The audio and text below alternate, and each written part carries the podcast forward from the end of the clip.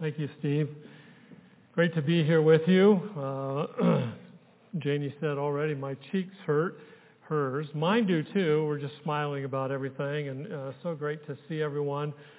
Love all the hugs. We're real huggers, so that's good stuff. We've spent a number of years here at Highlands Baptist Church. Just maybe a brief little synopsis. I've joined Highlands Baptist Church 3 times, and it's never been a fault of Highlands Baptist Church that we were left. But that's been kind of our history here. We've kind of followed what's happened, what's going on. We keep up with things. We have such good friends here, so it's been a real pleasure to be back. We several years ago, about 3.5 years ago, Janie's mom was getting up in years. In fact, she turned 91 this year. We moved back to be able to provide some extra assistance for her. It was wonderful. We had a son who lived in Greenville at the time, and 2 of our other sons, who actually are both in ministry, have ended up in the Greenville area, in churches in the Greenville area. So 3 of the 4 boys, Eric is the prodigal who has not yet returned home, but we're working on him. So he's gotten snagged up there in Michigan, so he hangs out there. But we've just felt it a real privilege to be able to be there to provide that type of care for Janie's mom, to be around our 3 boys, 3 of the boys, 5 of the grandchildren. So I know it's hard to believe I have 5 grandchildren as young as I look, but it is true. Well, we have 7 altogether, so 5 that are in the Greenville area, but we're really enjoying that opportunity.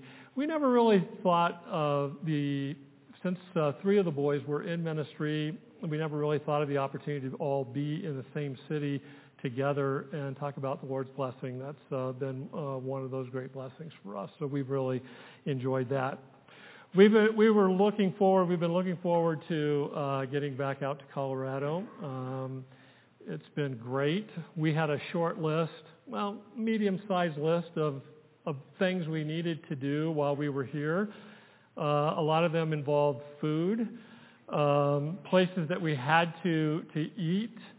And within the first 24 hours, we had wiped out that list. Let me just recount it for you. Thursday night, Lucky Dog. Lamar's Donuts on Friday morning.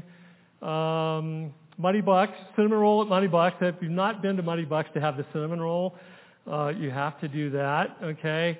Lost Doss. Mexican on Friday for lunch, and Old Chicago Italian for Friday night supper. By the time I got back to the house, let's just say that's probably not the best way to go about things, but it's been a whirlwind trip already. And then, of course, to have the snow yesterday was just like icing on the cake. We actually got to go downtown last night with the Schnarskys, Dave and Joe, and I know many of you know them. And we had a wonderful time downtown, and so it's been really a great trip. This has been the focus of excitement for us, to be able to be, though, with you folks on Sunday morning to worship together and to have the opportunity to open the Word with you. So let's do that. Steve gave me my marching orders that included time frames, which I don't know why he gave me those. He knows I never pay attention to those, but I'm going to do my best to work within those parameters. So if you have your Bible, let's go to Philippians chapter 1, and I want us to spend a little bit of time with this text. When we first arrived in Greenville, we started attending a church, and that church had approached us and gave us the opportunity to take over a young families class. And that young families class was working through D.A. Carson's book on the prayers of Paul. And I've been through that book several times. And so as I took over that class, I began to think, I think I'd rather, instead of using D.A. Carson's time frames as far as the week to week, I'd like to just spend some time, settle down, in a couple of these texts. Sean and I have had this discussion many times about the book versus the Bible and, you know, those kinds of things. So I tend to lean in, hey, let's just really get into that text. So we did that, and two of these texts have really stuck with me since I had the opportunity to teach through them again. This one, Philippians chapter 1, being one of the primary ones, and then the Ephesians, Paul's prayer to the Ephesians in chapter 3, which I hope that we'll have the time to look at downstairs with the men. I want to try to address that text just a little bit. I want to do a couple things here this morning with this text. I really have come to be more and more convinced that Paul didn't just share these prayers or these prayer reports to encourage people, hey, I'm praying for you. I think what he was really doing was using them as a broad interpretive key to understand the rest of the writing of the book. So understanding the prayer that Paul prays here, that he gives us, the report that he gives us, I think is absolutely essential to catching the broad view of what Paul is trying to say to these Philippian believers. So it's well worth our time to take some time this morning to spend in this passage. So let's probe this passage, and let's probe it in a couple ways at least, probably all we'll have time for. But let's probe it, first of all, from its immediate context. We didn't read the verses that immediately precede this, and we should, because there's some really important things to understanding the prayer itself that Paul gives us in the verses that Steve read for us. So let's take a look there. Beginning verse 3, it says, I thank my God in all my remembrance of you, always in every prayer of mine for you all, making my prayer with joy. I don't know about you, but as I read that, I would begin to sense, okay, the next thing that Paul's going to do is give me a report of that prayer. He's going to maybe give me his prayer list. So as I read this about his enthusiasm in praying for this church and the joy that that brought him, I'm caught a little bit short when the next thing he says in verse 5 is, because of your partnership in the gospel. But it makes absolutely good sense. In other words, I think what Paul is going to do, which Paul is famous for doing, is to make a bit of a digression here. He's going to say, listen, I'm praying for you, and when I think of you, I always pray for you. It brings up great joy to me to think about you. And let me tell you why. And he gives us two reasons why it brought joy to Paul's heart to pray for and to think of this church. In verse 5, he says, because of your partnership in the gospel from the first day until now. So this could mean that Paul is saying, hey, from the very day that you received the gospel of Jesus Christ yourself, you accepted that message. As I delivered it there in Philippi, I'm thinking about you now as being partners with me together in the gospel of Jesus Christ. The other way this passage, though, this idea could be considered is that Paul is actually saying to them, what brings him great joy is the fact that they have participated with him in the gospel ministry. Not only in Paul's ministry personally, by sending gifts and sustaining him and supporting him, but by their actual activity of the gospel in Philippi themselves. Now, I think that Paul probably has both of these things in mind. Paul's pretty famous at being somewhat ambiguous as he speaks, purposely so, and I think this might be one of those passages where when he thinks of the Philippian believers, what fills his heart and his mind about them is a sense of joy because he can remember back to that day when he delivered the message of the gospel and there was a receptive ear to it among those people. That should bring anybody great joy. But I think also it probably has to do with the fact that he's thinking about their involvement in sharing the gospel, in communicating the gospel, even in suffering for the gospel, just as he is in Philippi. So the first thing that fills his heart with joy about them was their partnership in the gospel. But he goes on to say in verse 6, there's a second reason, and the second reason is this. And I am sure of this, that he who began a good work in you will bring it to completion in the day of Jesus Christ.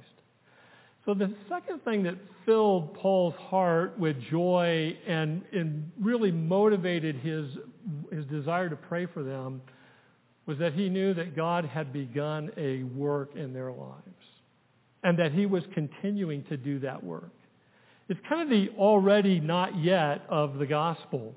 Already they had received Jesus Christ as their personal Savior. Already he was Lord of their lives, but he knew that God was not only doing that work in their lives now, but would continue to do that work until the day of Jesus Christ.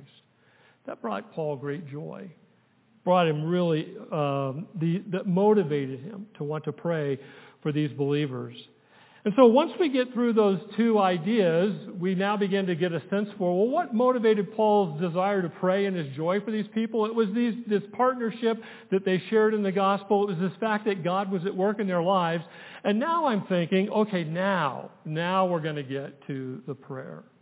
But do you notice there's a couple verses left? Because Paul makes even a further digression. Beginning in verse 8, or verse 7, it says, "It is right for me to feel this way about you all, because I hold you in my heart, for you are all partakers with me of grace, both in my imprisonment and the defense of and confirmation of the gospel. For God is my witness, how I yearn for you all with the affection of Jesus Christ." So it's as if Paul says, listen, I'm confident that this God has begun a work in your life. He's going to continue it on out to the day of Jesus Christ. And by the way, I have every right to believe this about you. And the reason I have every right to believe this about you is because I can see the fruit of that work in your lives. You are standing with me in the defense and confirmation of the gospel. In fact, what Paul seems to be saying to these believers is that, hey, I'm about to face one of the greatest trials of my life, a tribunal before the Roman council to give a witness to and a defense of my belief in Jesus Christ. But I know that while I'm doing that in my place, you're doing that in your place, in Philippi. And so I know that, God, I've seen that grace. I've seen that at work in your lives, just as it's in work in my life. And that was indicative to Paul that these Philippian believers were indeed, God had begun a work in them and was continuing that work unto the day of Jesus Christ. Now, before we move on to discuss the content of this prayer, I want to stop for a minute and think about what's going on here. You know, some people have thought, and I've read and heard, that Paul here was simply expressing gratefulness to the Philippian church for the gift that they had sent. We know that Philippians has a lot to do with that. In fact, at the end of the book, he's going to really give out that thanks to them. He's going to really state it directly to them. Some have thought that this is simply Paul, maybe with a little bit of flattery, maybe with a little bit of going a little bit over the top, is thanking them, beginning to thank them for the gift that they sent. But what I'd like to suggest to you is that what's really going on here is that Paul is underlying the surface of these verses is Paul's ecclesiology. And that ecclesiology is bubbling up to the top. And in Paul's ecclesiology, two things are true of the church. Number one, the church is a place where God is at work in the lives of people. I don't know if you've thought much about that. You know, sometimes I feel like we get ready to go to church. We go on Sunday morning. It's kind of in our weekly schedule. We know how that's going to work. We come to church. I wonder how large our thoughts are about church when we come. I wonder how often we stop to think about, I'm about to enter a place where God is present and God is at work.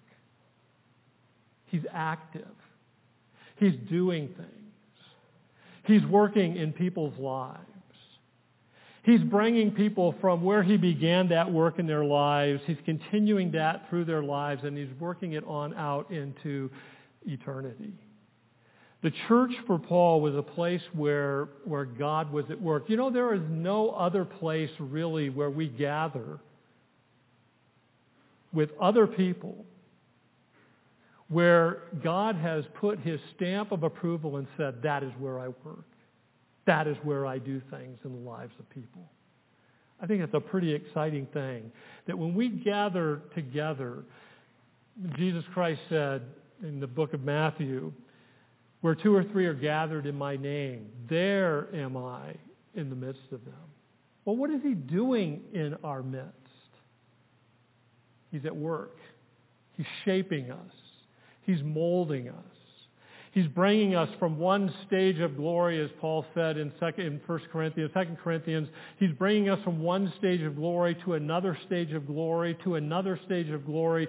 Step by step, we're being formed into the image of Jesus Christ. And guess what he's doing? He's doing that through all of the means that he has available to him through his church, through the Word, through the Holy Spirit as he ministers that Word to us. Through individuals, as we interact with each other, we have the opportunity to have a hand in the work that God is doing in the lives of other people.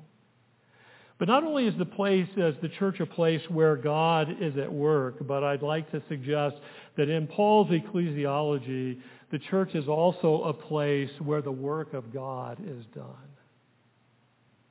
That's a pretty neat thing, too. The church is the place where God's work is done. We have we're having the opportunity to stay at Rick and Maria Jory's home. I don't know if you know the Jorys. If you haven't met the Jorys, you need to meet the Jorys. Janie and I have never had the privilege of meeting the Jorys, but when you live in someone's home for any length of time, it's funny how you get to know people. And I'm looking forward to the opportunity to actually meet them personally because we've learned some things about them.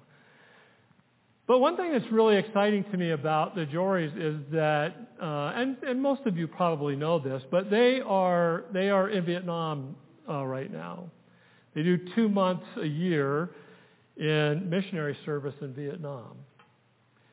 They're there in Vietnam serving the Lord, doing the work of the ministry. They are an extension of Highlands Baptist Church. They are a part of the light that is here. They have carried that light there to be in ministry. The church is a place where the work of God is done. And when we gather in this place, you know what? So when I was in ministry, I had responsibility for a lot of administrative things. It was easy to think about church as administrative. So when I would walk into a room like this for a service, I would look at all the things, and I would, to my dismay, sometimes I would see, oh, that's out of place. Oh, that needs to be taken care of. Oh, I should have gotten someone to do something about that. So easy to get involved in those aspects of church. I don't want us to miss Paul's ecclesiology, our ecclesiology. The church is a place where God is at work and where the work of God is being done.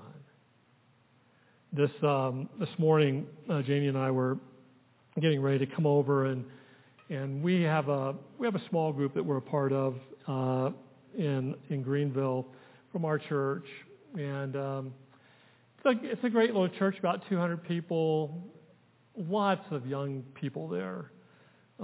We're by far, okay, we're by far the oldest people in that congregation. And we meet for our small group, and it sets us back years, you know, to think about the things that they talk about and the things that they're concerned about, which is right, which is good. But this morning we received an email from one of the members of our small group, just saying, "Hey, we are thinking about you. We're praying for you." Do you know what? That meant a lot to us. That is the work of the ministry being done, and that's what the church is about. And the reason I wanted to take a little bit of time to maybe open that that idea up to us is that this part of the prayer report that Paul gives is so valuable because it leads us to ask the question, well, if that is the importance of the church, the place where God is working and the place where the work of God is being done, then what kind of prayer needs to be prayed for people who are part of that church? Now we finally get to then what Paul had to say about that. So let's probe a little bit deeper and look then, secondly, at the content of this prayer.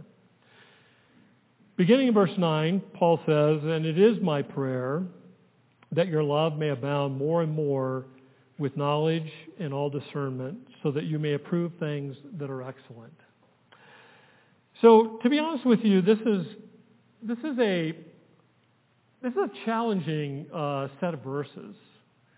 There's a lot of overlap being semantics in this passage with the words that Paul is using. Let me just walk you through quickly how I kind of see it structured, and then let's talk about what Paul is actually maybe doing here. So in verse 9, he uses the idea, he says, "I am praying that your love may abound."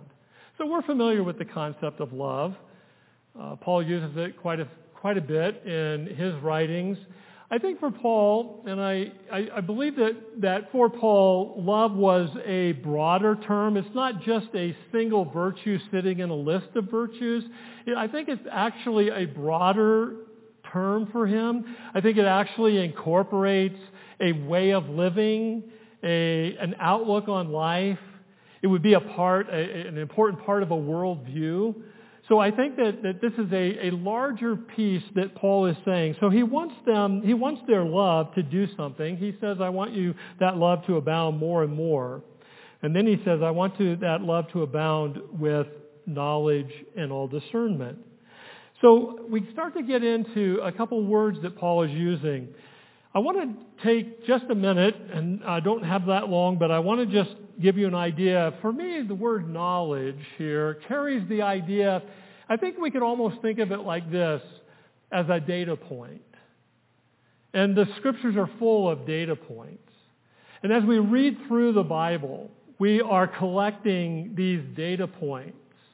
They're data points that have to do with what God is doing and who God is and what God is like, and how we work with people, and how we should look at different things in life. And so we're gathering all of these data points that are important to us. And Paul says, "I want your love to be increasing. I want it to be abounding. I want it to be growing, but I want it to be growing in a certain direction. I want it to be growing by means of this knowledge, these data points." As you take in the Word of God, you're collecting this information that you're going to need in order for your love to abound. And then he says, not only in all knowledge, but he uses the word discernment. He says that "I want it to abound with knowledge and all discernment." The word discernment here is a word that carries the idea of being able to distinguish between things that differ. I think really the concept as it hits me is that Paul is praying that they would add to these data points insight, that insight would come from this. That they would have a broader, deeper way of looking at life, of understanding life circumstances. In fact, what Paul is really getting at here is that this love that he wants them to have is to be growing, and the mechanism for growth is to be an infusion of these data points, and then the mixing of these data points that give greater insight into life. Kind of like when you steep a tea bag in hot water. As that tea bag goes into the water, with the contents of that tea bag begins to seep out of the tea bag, begins to interact with the water, and begins to release its flavors and its aromas, and that water starts to become infused with. And if you leave it there long enough, it takes on a depth of I mean, hot water really isn't very good, to be honest with you. But hot water that's been steeped in a great tea, as after a period of time, it takes on a new depth of flavor. And I think what Paul is praying for these believers was that as they spend time in the Word, as they take on board the data points of God's Word and God's truth, and as those things begin to interact and intermingle and infuse their lives, there are new insights that come to be. Haven't you experienced that? Haven't you been reading in a passage of Scripture, and then as you read that, all of a sudden another passage jumps into your mind, maybe something you hadn't really even thought of before, but now you see how those two things correlate. And when you see how those two things correlate, it gives kind of it opens up like a depth of vision that you hadn't really seen before.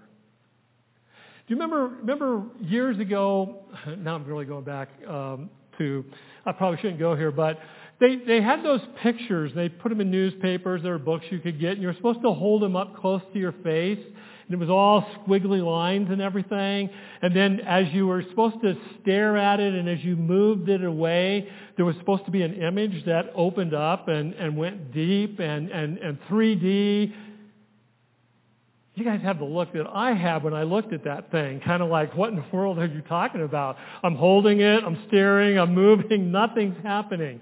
But every once in a while, I would get one to work, and there was like a hidden picture inside this just mess of colors. And I think what Paul is driving at here is that concept. I want your love to be abounding more and more, and that abounding is going to take place as you take in the Word of God, and as you think about and meditate upon the truths of God's Word, and then as you begin to combine those truths and you begin to see how they interact with one another, and how one author hundreds of years later picks up a piece of what maybe a prophet wrote, and you begin to see how it works. And you know what happens when that's happening? We're beginning to get a depth of vision as to what God is at work doing in our world, and what my position and my part in that is. And then Paul ends this piece by saying, so that you may approve things that are excellent. So the word approve there is semantically, it's in the same semantic range as the word discernment. It carries the idea of putting something to the test for the idea of determining the differences between one thing and another.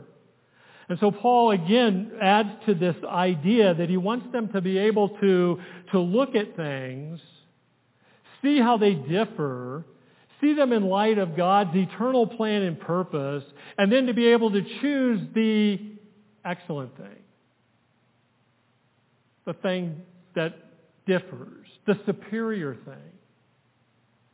I think what Paul is really praying for here is that these Philippian believers, as they spend time in the Word, and as they live out their Christian testimony, and as they share the gospel and participate in Paul's ministry of the gospel, that they too would broaden and deepen and become more absorbed with the Word of God, that they would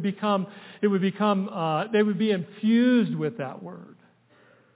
And they would begin to think in terms of God's Word. And so as they face life circumstances, they would no longer see them from an earthly set of values, but now would begin to see them from a heavenly set of values. Because after all, Paul's going to say, you're not just citizens of an earthly kingdom, you are citizens of a heavenly kingdom. And people who are citizens of a heavenly kingdom look at life differently, approach life differently.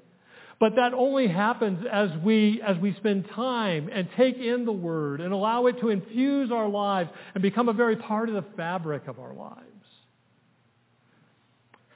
Jamie and I, several years ago, got into cooking shows. We loved to watch cooking shows.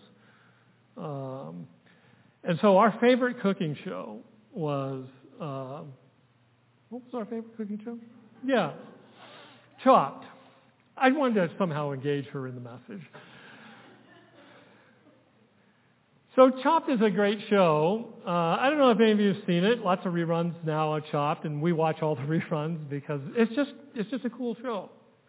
So basically, four chefs are being challenged to prepare entrees, an appetizer, an entree, and a dessert, and they get eliminated each round till there's just one left, and they're the Chopped champion. The cool thing about Chopped is that when they start, they have a basket in front of them. They open the basket and they take things out of the basket. It's usually 4 or 5 food items. Stuff you've never heard of. Stuff you would never eat in a million years. There are even chefs who are judging them who say, I don't even know what I would do with that. Some of it's prepared stuff. It's just all kinds of stuff. But the goal is they have to take those items, prepared or not, and then they have to create a composed dish out of it. So they have to take those items, do something to them, and then present the judge a composed dish. Do you know, it's amazing to me, if you've never seen that show, or if you have, what happens within just moments of them opening the basket and being given 15 minutes to prepare an appetizer. Do you know what's going on in the mind of a chef? A lot of things going on, I'm sure. But one of the things that's happening is that they are drawing upon every bit of training, everything they know about cooking, everything they know about flavor profiles, how to use certain cooking styles, whether they should bake something, fry something, put it in the oven. Okay, I'm beyond my cooking terminology. All right, so they have to, within minutes, figure out how they're going to take those 5 items, 4 or 5 items, combine them into something, and then present within that time frame a dish to be judged. Do you know what? I love that picture of that, because I think that's what Paul is praying for here. Do you know how often in a day we face circumstances in life that are like opening that basket and pulling out 4 or 5 items that we have no idea how we're going to put and use and make something of? And as that chef has to draw on all of that background and all of that experience and their personality and all that goes into that, so we have to make choices in life. And what Paul, I think, was praying for these Philippian believers is that their love would abound more and more with this infused knowledge and insight, so that they would be able, in a moment's notice, given a set of circumstances that they had not even been able to foresee, be able to choose a path that's in line with God's overall purpose and plan, and furthers that plan and furthers the gospel of Jesus Christ. That is a tremendous prayer. But it doesn't end there. One last thing, because he ends by saying to them in verse 10, so that you may approve things that are excellent. And if you will do this, if you will allow your love to grow more and more, be infused with insight from the Word of God, approve things and make choices that are excellent, if you will do that, then you will be pure and blameless for the day of Jesus Christ. And what that means is filled with the fruit of righteousness that comes through Jesus Christ. And the ultimate end of it is to the glory and the praise of God. How do you live a life that is to the praise and the glory of God? How do we today, 2024, Highlands Baptist Church, Highlands Ranch, Colorado, Greenville Community Church, Greenville, South Carolina, how do we live a life that is to the praise and the glory of God? I think we need to be praying for one another. Lord, fill our lives with your word. Give us a depth of understanding and insight so that when it comes time to have to make those choices between things that differ, we would be able to make those choices that honor and glorify the Lord Jesus Christ. Further the gospel. That's a worthy prayer. What kind of circumstances require that? That's what Paul is going to develop in the rest of the book. So now as you think through the book of Philippians and you think through the issues that Paul is going to deal with, think of them as the circumstances in which Paul is desiring that their love would abound and their ability to be decisive, to be discerning, and to make choices is going to play itself out.